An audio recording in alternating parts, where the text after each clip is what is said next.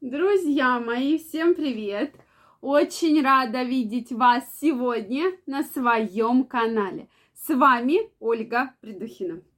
Сегодняшнее видео я хочу посвятить теме хлеба. Вообще, опасно ли есть хлеб? Какой хлеб можно есть? И правда ли, что белый хлеб можно заменить на черный? Ну, если вы его действительно так сильно любите. Друзья мои, я очень прошу вас написать, едите ли вы хлеб, как часто едите, какой любите. Я действительно очень люблю хлеб, мы уже с вами про это говорили, кто-то меня даже ругал, что как это так, вы любите хлеб, а что я не человек, я не могу любить хлеб, я действительно очень люблю хлеб. Но поскольку действительно в его употреблении минусов больше, чем плюсов, поэтому сегодня мы про это поговорим. Также обязательно напишите мне, как вообще любите вы или нет. Действительно важно, и мы в следующих видео обязательно этот вопрос обсудим. Я думаю, что вообще все мы с вами выросли на мучной продукции, выросли на хлебе. Еще бабушки, мамы нам говорили, ну вот ты кушаешь, обязательно съешь кусочек хлеба. Но ведь было такое, да? И то есть в нашем менталитете, в нашей привычке действительно хлеб – очень важен. Это такая вообще состо... огромная составля... составляющая вообще нашего рациона, да. И все наверняка помнят, у кого-то сохранены открытки, что хлеб всему голова, да. Такой лозунг был. Действительно, раньше с, едой, с продукцией вообще были большие проблемы. И сегодня мы в том числе поговорим про хлеб, который пекли раньше, чем он отличался, почему его ели, и, соответственно, ничего же не было, да, мне всегда многие пишут, ну, у нас и бабушка, и мама, все ели хлеб, и прекрасно там жили до 90 лет. Да, друзья мои, но, к сожалению, на сегодняшний день качество очень сильно поменялось с развитием э, пищевой промышленности. Поэтому сегодня мы об этом с вами поговорим. Друзья мои, если вы еще не подписаны на мой канал, я вас приглашаю подписываться. Обязательно делитесь вашим мнением и задавайте интересующие вас вопросы. Хлеб, хлеб, хлеб. Я всегда раньше как-то немножко скептически относилась к вопросу, ну что уж теперь, кусочек хлеба нельзя съесть. Ну вот что я вам расскажу, все мои дорогие любители хлеба. Действительно, в хлебе содержится пшеница, а пшеница это глютен, да, и, соответственно, не все мы с вами его переносим.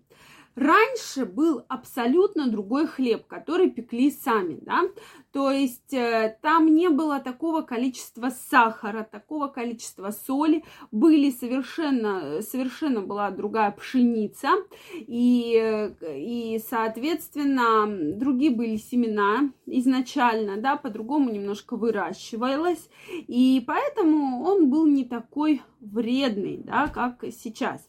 Что же происходит сейчас? Что мы э, хлеб пекут из муки промышленной, да, которая вот если раньше, кто помнит, да, отрезаете хлеб, и вы видите там такую неоднородную консистенцию, то сейчас это красивый абсолютно точно хлеб, но надо понимать, что он сделан из промышленной муки. Там практически нет вот этих вот, эм, когда все полностью очищается, нет никаких вот этих специальных отрубей, да, злаков, то есть абсолютно, чтобы была красивая консистенция, чтобы вы захотели его купить.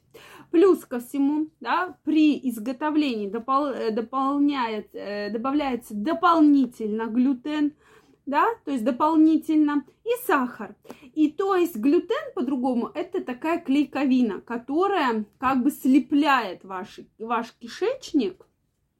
Не просто так нельзя кормить в парках, да, в зоопарках некоторых животных, да, в том числе тому, так что не кормите хлебом, потому что как раз кишечник э, вот э, из-за этой клейковины может вот так вот слепиться, да, то есть кишки между собой. И это действительно ведет, э, ведет к гибели птиц.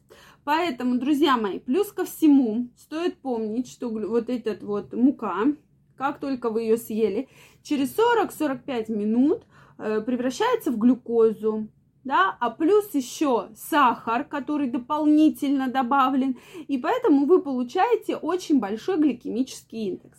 Хлебом, безусловно, вы наедаетесь. Да, то есть принцип на том и построен, что вы очень быстро насыщаетесь.